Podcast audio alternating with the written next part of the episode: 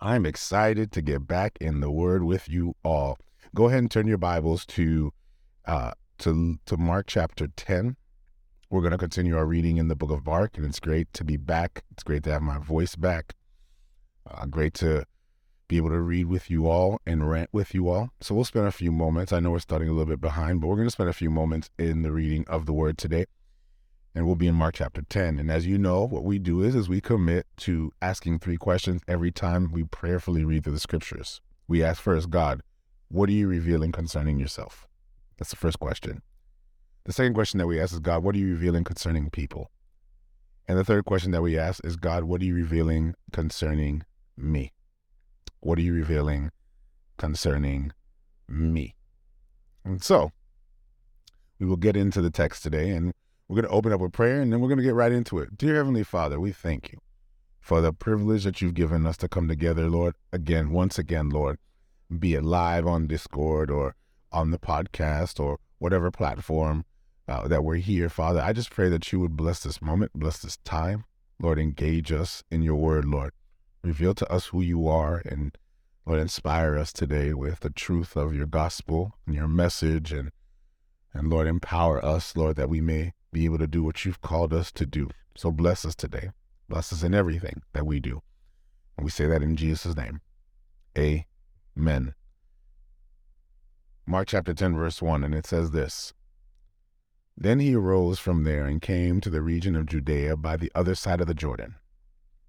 And multitudes gathered to him again, and he was as and as he was accustomed, he taught them again. The Pharisees came and asked him, Is it lawful for a man to divorce his wife? Testing him. And he answered and said to them, What did Moses command you? They said Moses permitted a man to write a certificate of divorce and, dis- and to dismiss her. And Jesus answered and said to them, Because of the hardness of your heart, he wrote you this precept. From the beginning of creation, God made them male and female. For this reason, a man shall leave his mother and father and be joined to his wife, and the two shall become one flesh. And then they are no longer two, but one flesh. Therefore, what God has joined together, let not man separate. In the house, his disciples also asked him again about the same matter. So he said to them, Whoever divorces his wife and marries another commits adultery against her. And if a woman divorces her husband and marries another, she commits adultery. Verse 13 Then they brought little children to him, that he might touch them. But the disciples rebuked those who brought them. But when Jesus saw it, he was greatly displeased, and said to them, Let the little children come to me, and do not forbid them, for of such is the kingdom of God. Assuredly, I say to you, whoever does not receive the kingdom of God as a little child will by no means enter it. And he took them up in his arms, laid his hands on them, and blessed them. Now, as he was going out on the road, one came running, knelt before him, and asked him, Good teacher, what shall I do that I may inherit eternal life? So Jesus said to him, Why do you call me good? No one is good but one that is God. You know the commandments do not commit adultery do not murder. Do not steal. Do not bear false witness. Do not defraud. Honor your father and mother. And he answered and said to him, Teacher, all these things I have kept from my youth. Then Jesus, looking at him, loved him and said to him, One thing you lack. Go your way, sell whatever you have, and give to the poor, and you will have treasure in heaven. And come, take up the cross and follow me. But he was sad at this word and went away sorrowful, for he had great possessions. Then Jesus looked around and said to his disciples, How hard is it for those who have riches to enter into the kingdom of God?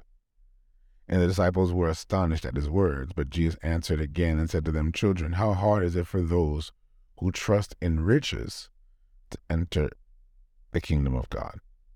It is easier for a camel to go through the eye of a needle than for a rich man to enter the kingdom of God. And they were greatly astonished, saying among themselves, Who can be saved? But Jesus looked at them and said, With men it is impossible, but not with God. For with God all things are possible. Then Peter began to say to him, See, we have left all and followed you. So Jesus answered and said, Assuredly I say to you, there is no one who has left house or brother, or father or sister, or mother or wife, or children or lands for my sake in the Gospels, who shall not receive a hundredfold now in this time. Houses and brothers and sisters and mothers and children and lands with persecutions, and in the age to come eternal life.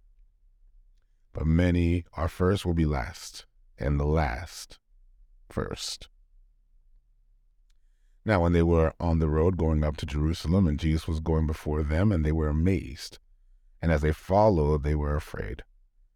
Then he took the twelve aside again, and began to teach them the things that would happen to him. Behold, we are going up to Jerusalem, and the Son of Man will be betrayed by the chief priests and to the scribes, and they will condemn him to death, and deliver him to the Gentiles and they will mock him and scourge him and spit on him and kill him.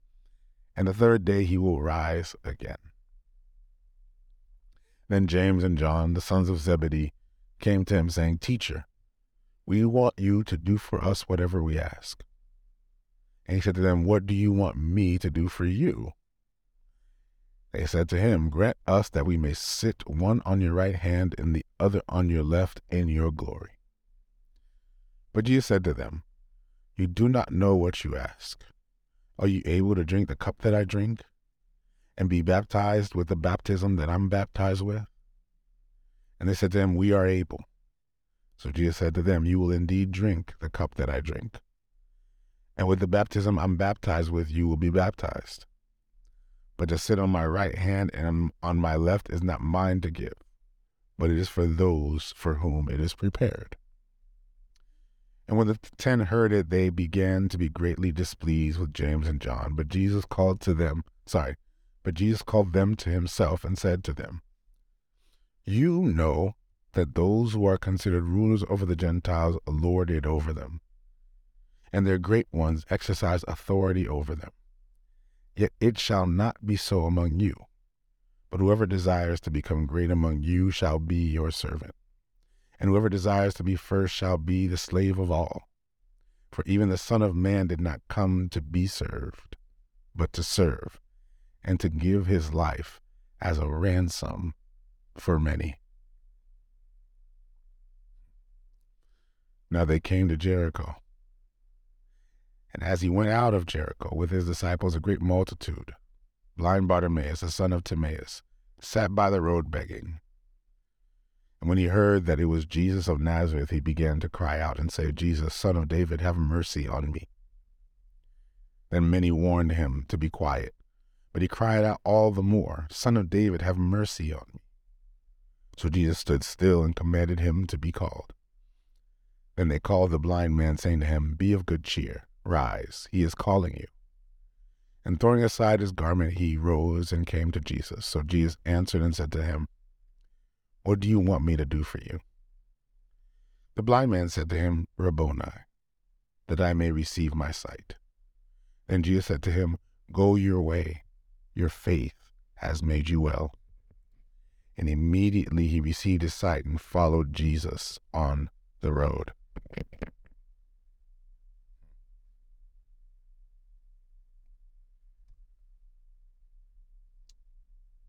Mark chapter 11. Now, when they drew near Jerusalem to Bethphage and Bethany at the Mount of Olives, he sent two of his disciples and said to them, Go into the village opposite you. And as soon as you have entered it, you will find a colt tied, on which no one has sat. Loose it and bring it. And if anyone says to you, What are you doing? Sorry, why are you doing this? Say the Lord has need of it, and immediately he will send it here.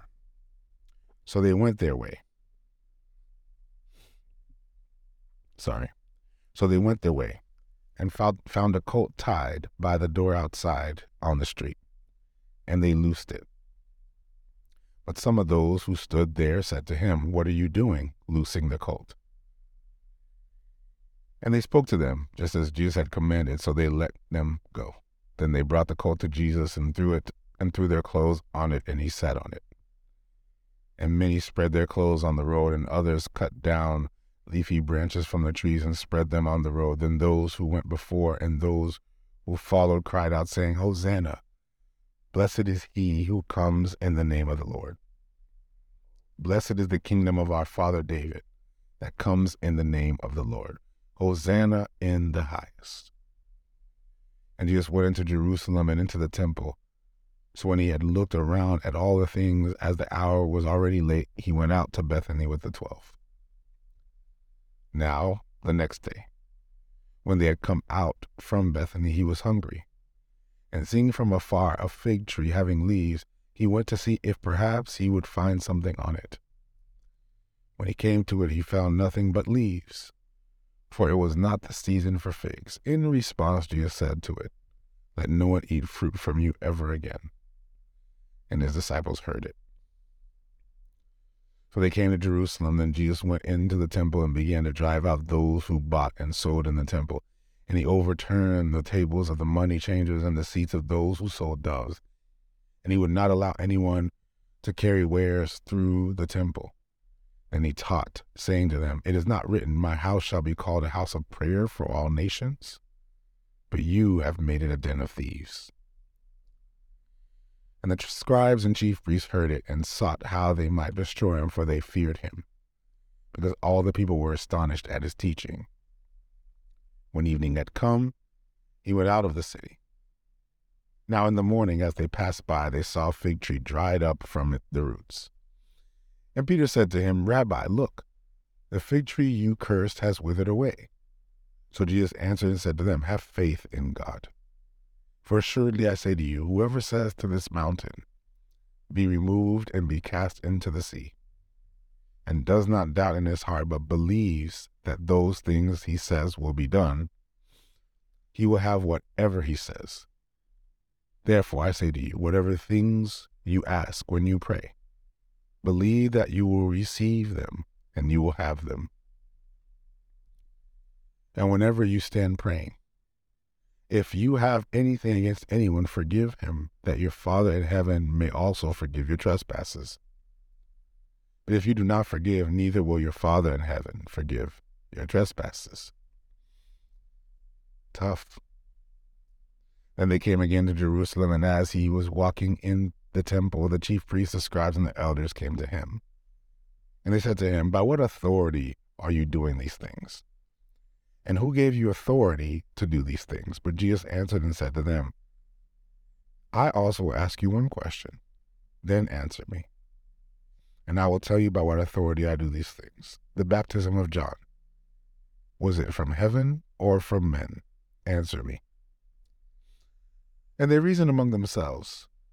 If we say from heaven, he will say, Why then did you not believe him?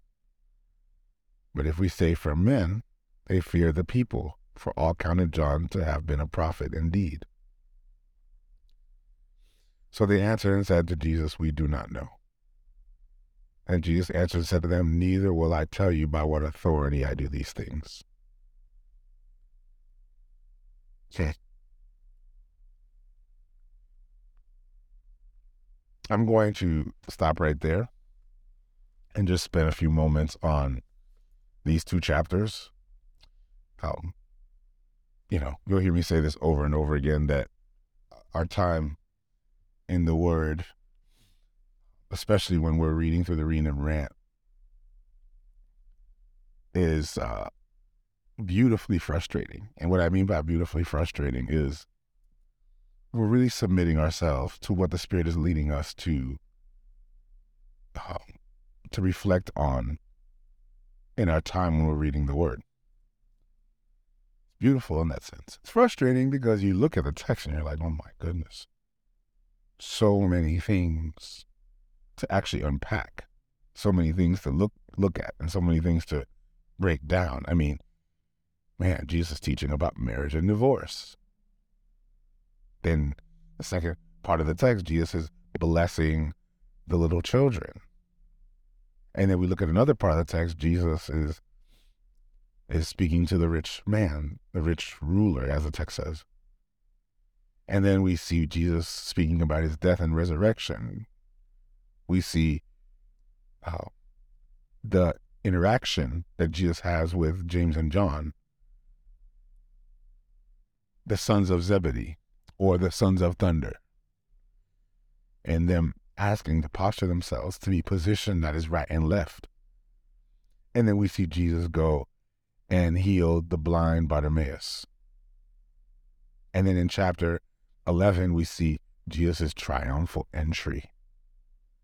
Jesus coming into Jerusalem. And boy, did he come and he wrecked house. He comes into Jerusalem at a time when the entire country is coming to Jerusalem. The entire nation is coming there. Jerusalem is the center of Jewish faith, Judaic faith. And they're all coming there at this particular time to celebrate the Passover. Jesus enters into the city. Of course, again, predicting his death, and Jesus goes into the temple. As scriptures tell us that he goes in and he begins to dismantle the institutions in the temple, the economic institution, the economic powers. He begins to cleanse the temple of greed and power. And of course, we know what happens. The Pharisees, of course, who uh, begin to plot his demise because they are threatened by him. And then, of course, we see Jesus teaching on prayer once more, and and and he teaches about forgiveness and prayer, and how important it is for us to forgive when we pray, and to forgive in order to experience forgiveness. And again, this is a conversation for another day. Because if there's anything we have a hard time doing is forgiving. And yet, what he's saying in the text is that if we forgive, we can experience his forgiveness. And he's saying that sometimes our inability to forgive others prohibits our ability to truly experience his forgiveness. It's another conversation for another day. Hmm. I'm getting to something here. Then, of course, they, at the end of our text, the Pharisees the Sadducees, the cultural, social, and political powers of their time come again, the chief priests come and they ask him, by what authority does he do these things? And of course, I like how you guys just said it. Jesus is like, you can mind your own business because the authority by which I do these things you care not about because you serve under a different authority. I'm bringing all these up because these are all, each one of those portions can be an entire read and rant. right? Each one of those portions can be an entire, you know, wow, we we should just work on that part. Wow, we should just work on that part wow, we should just work on that part. So, where are we going to go today? And what are we going to do? In the same way that Matthew points to Jesus, and really the tone of Matthew is to point to Jesus as the fulfillment of Israel's promise, as the fulfillment of Israel's restoration, the kingdom of God, which they were waiting for. Mark points directly to how Jesus ministers and administrates the kingdom of God.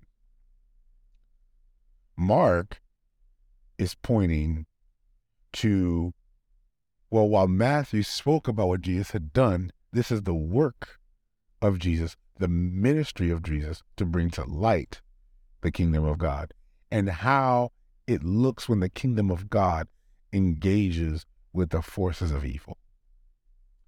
What does it look like for the kingdom of God to engage with pride? What does it look like for the kingdom of God to engage with envy? What does it look like for the kingdom of God to engage with power? Secular power. What does it look like for the kingdom of God to engage with religious control? What does it look like for the kingdom of God to engage with the heart? If I can put all this together, we can begin to thread a message just from everything that we read is that where the kingdom of God enters, it shifts the very environment and the space that it enters. When the kingdom of God enters, it begins to disturb and disrupt the dynamic of what is happening and what is transpiring. When the kingdom of God enters, it's like it's like when you have a cup of vinegar and you put some baking soda in it. Anybody ever done those volcano experiments? You put a little bit of baking soda in it, and all of a sudden, the entire dynamic of the solution begins to change. It gets disrupted, it starts to bubble up. And what we're seeing is a bubbling up. I'll say this to you, family. When the kingdom of God enters into your workplace, there should be a bubbling up. When the kingdom of God enters into your home, there should be a bubbling up when the kingdom of God enters into, oops, ready for this? Your church, there should be a bubbling up. There should be a disturbance. There should be a discomfort from the institutions and the power that be.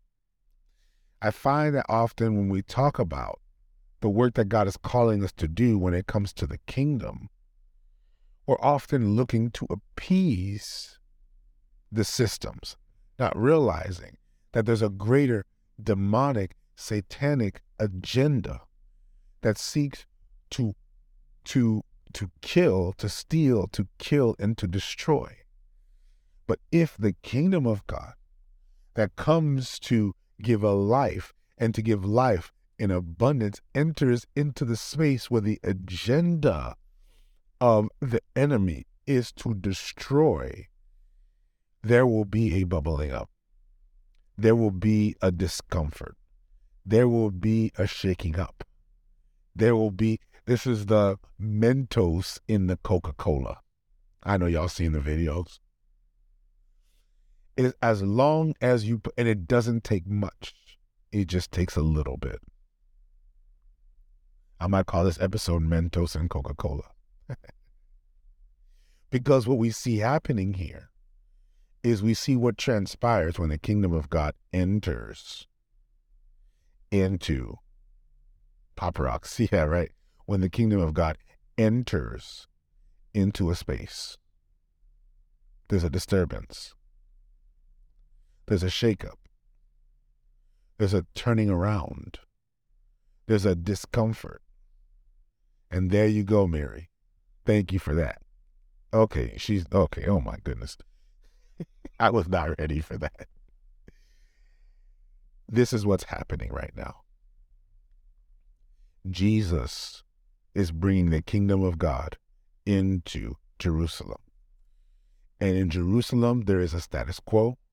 In Jerusalem, there's a religious system. And this religious system has gone from generation to generation to generation to generation, giving those with power, those with control, continual power and control and yet now Jesus comes in and he disturbs the environment. I say all this because at the core, what Jesus has come to do is not fight the system. Jesus has come to transform the heart.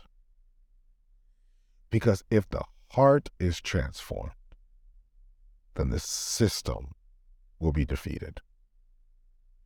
You guys may have heard me say this before, but often when we talk about Satan, we talk about Satan as a, you know, some like weird looking red angel with with fangs and pitchfork and horns on his head and and we have these images of Satan as like, you know, the the the good angel on the right and the evil angel on the left. And so we have all these different images of of Satan and and so we think of Satan as the devil. And yes, Satan has become the devil, and yet Satan is more than that. Satan is the opposer. Satan has become and is and continues to be a system. And now to disturb the system requires a change and a transformation of heart. The heart needs to be transformed. And I think, and this is just a side rant before I get to my final point, I think what's happening today, and this is where we go wrong, this is where the church goes wrong often. This is where a lot of social justice movements go wrong. This is where a lot of um, um, uh, institutions and nonprofits often go wrong. Is we sometimes address the system, the symptoms, but we don't address the disease we go and we look at the evils of the world and we address the system, but we, sorry, the symptoms, but we don't address the system. And the system has no problem with us addressing the symptoms because the system can still remain the system as long as the system isn't addressed. You can address one symptom here, but the symptom will return once again. This is what's propagated from generation to generation. And so there are symptoms and there are systems, and the system does not want to be addressed. Symptoms are an indicator. That's exactly right. Symptoms are not the disease. But when the disease comes in, sorry, when the cure comes in, and the disease is disturbed, then the system is disturbed. Jesus is entering with the kingdom, and the kingdom is not fighting to go after the system. This is the problem we have. We want to chase after racism, we want to fight racism. Racism is a symptom. We want to fight poverty. Poverty is a symptom oh man, I'm gonna get myself in trouble today. We want to fight progressivism. Progressivism is a system. We want to fall, we want to fight Nazism or Marxism or all these isms and all the isms. All the isms that are out there are all symptoms. Isms are symptoms.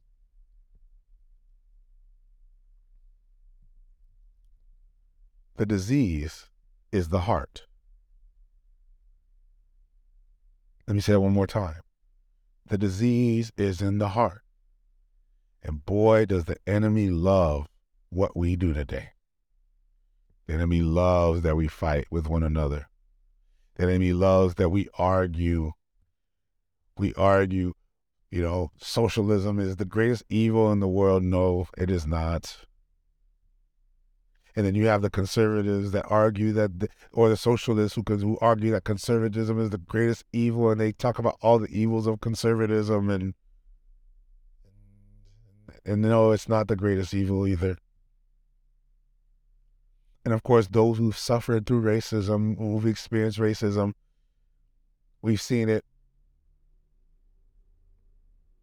It is not the greatest evil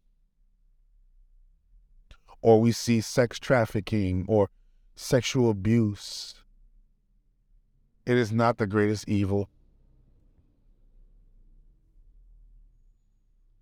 The greatest evil is in the heart because what is in it is pride. And what is in it is anger. What is in it is all the evil desire, everything that we see that transpires comes out of the ego. Yes, the ego. And so while we're quick to point at someone else's evil, not realizing that evil is just the same, just different flavors. Ah, but when the kingdom comes in, it's like, you know, I'm going to really roll with this analogy. but we're going to run with this analogy for a minute. You can use Coca Cola. You can use Dr. Pepper. You can use Sprite. You put the Mentos in it, and it's going to react the same way. It's going to react the same way because they're all different flavors of the same thing. And often we choose the flavors that we prefer, but it doesn't make it right. Jesus is coming or came, as we see here in the text. Jesus came to address the heart. And this is the consistent thread that we see here as Jesus comes in. They're asking Jesus about marriage and divorce, the institution of marriage and the institution of divorce. What? The political system behind it. What did Jesus say? He says, because of your own hearts. That was what Jesus says in verse 5. Jesus said, yes, he permitted divorce, but it's because of the hardness of your heart. Ready for this? This is how we know that we've systematized it because we've turned this text into rules in the church regarding marriage and divorce.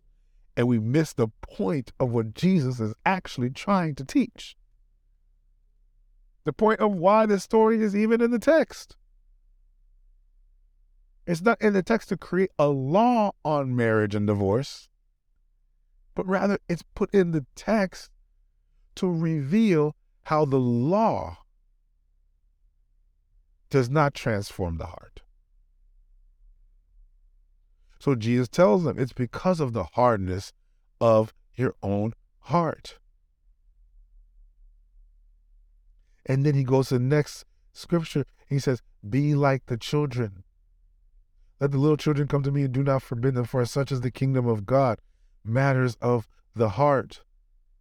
The rich young ruler who said, I follow all the rules. I'm good at following the system. Jesus says to him, You got one last thing to do, and that's to give up all your riches. Is Jesus saying in the same way? Again, we can go back to go back to the first text if you take the first scripture on divorce literally, then you have to take this portion of the scripture on divorce literally. Oh, I'm getting in trouble today. We're to get in trouble today. You have to take this scripture because if you take this scripture on divorce literally, it then it must mean that we are all called to be poor. Not a single one of us should be rich.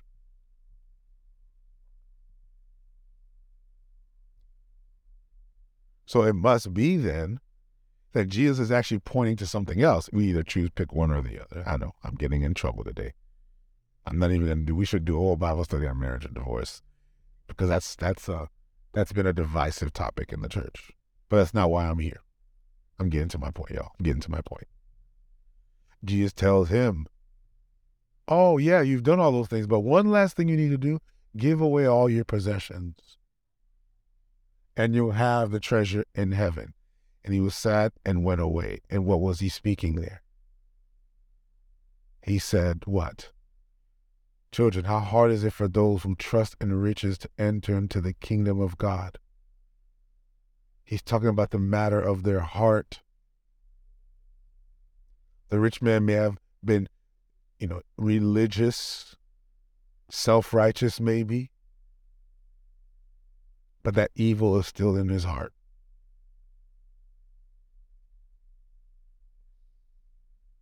That Mentos is coming in the system. I find it so interesting that even in that text, there's another side note, is that when he tells the rich man to give up everything, the rich man literally he leaves depressed. He leaves sad. He went away sorrowful for he had great possessions. The issue was his heart. His heart was in his riches. It was not in Jesus. It was in himself and not anything else. And then Jesus says to the disciples, With men it is impossible, but not with God.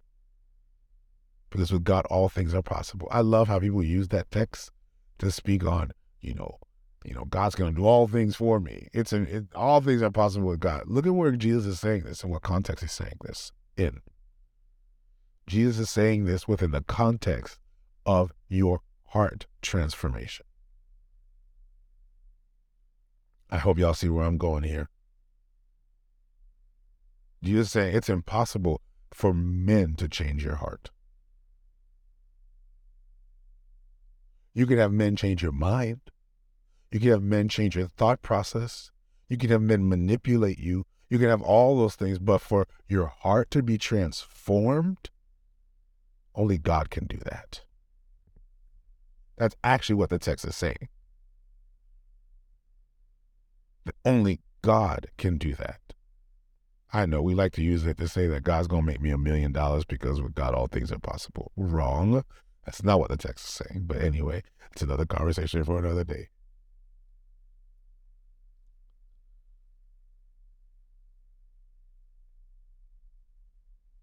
As Jesus is going into Jerusalem, he's disturbing because he's bringing the kingdom. He's disturbing the system. He's disturbing the system. He's disturbing the system.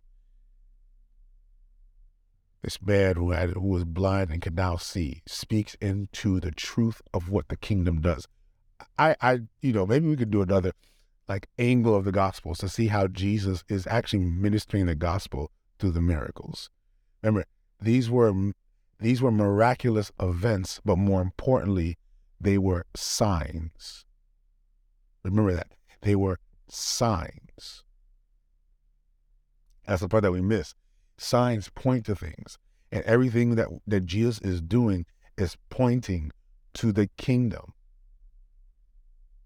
It's pointing to, hey guys, can you see the kingdom? Can you see it? Can you see it? Can you see it? There it is. Can you see it?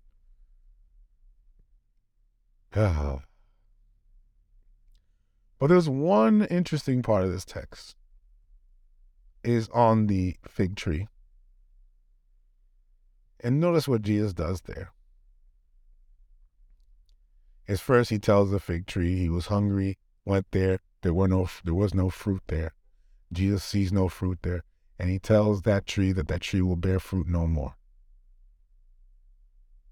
Jesus was talking about Israel. Because the disciples heard it, they didn't fully understand it. Then Jesus enters into Jerusalem Jesus is prophetically speaking into what he sees already.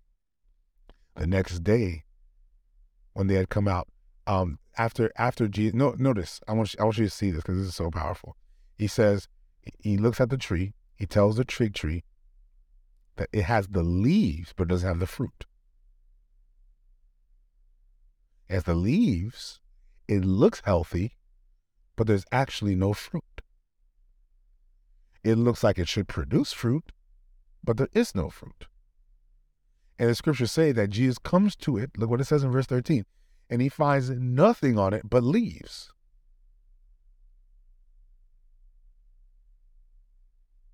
Finds nothing but leaves.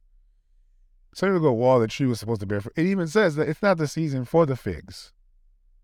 But yet Jesus' response says that let no one eat fruit from you ever again. Jesus knew this wasn't the season for figs, but Jesus was pointing to Israel. He was saying, Man, I see I see Israel's leaves. It looks healthy. It looks like it's a fruit bearing plant, but it actually bears no fruit. And no one from this moment will eat fruit from this tree ever again. What does Jesus do right after making that prophetic statement? Jesus goes to the temple. I want you to see, I'm giving you some perspective here, a little bit of Bible study, a little bit of reading here, so you can see it. Jesus goes to the temple, and what does he do? He clean, he cleanses the temple. He says, This house will be called a house of prayer, but you have made it a den of thieves. And then after Jesus cleanses the temple, then he goes the next morning and they go and see the fig tree again. This is intentional in the text. Very intentional to show here. This is what I'm talking about. I'm talking about the institution. I'm talking about the system that up to this point has leaves but does not have fruit. And he said, This is what's going to happen. The fig tree dried up. And Peter, remembering, said to him, Rabbi, look, the fig tree which you cursed has withered away. And now you understand. If you understand within that context, then you'll understand then why Jesus says, Have faith in God. I know sometimes that looks confusing for some people because they really go, I don't know where Jesus is going with this. I don't I don't understand how do you how do you go from wow, the tree has no fruit to have faith in God. Now you'll understand it because you sandwiched in between Jesus cursing the tree to now they see a dead tree. In between that was Jesus cleansing the temple. And so now Jesus begins to tell them that it is the faith in God that's going to produce. It is your faith in God, not faith in the system, not faith in the fig tree. The fig tree is dead. The system is dead because it did nothing to transform the heart. But now there's a new system, and it's a system of faith. What Paul calls the law of the Spirit, of life in Christ Jesus, that has set us free from the law of sin and death. For assuredly I say to you, whoever says to this mountain, Be removed and be cast in the sea, and does not doubt in his heart, but believes that those things he says will be done, he will have whatever he says. Okay, I don't have enough time. The mountain is a system. In the Hebrew, the Hebrew people saw mountains as areas of influence. They saw mountains as systems. Jesus points to a mountain. He says, Whoever says to this mountain, be removed. I hope you guys understand there were very many mountains in that area. so, what mountain was Jesus talking about? The system.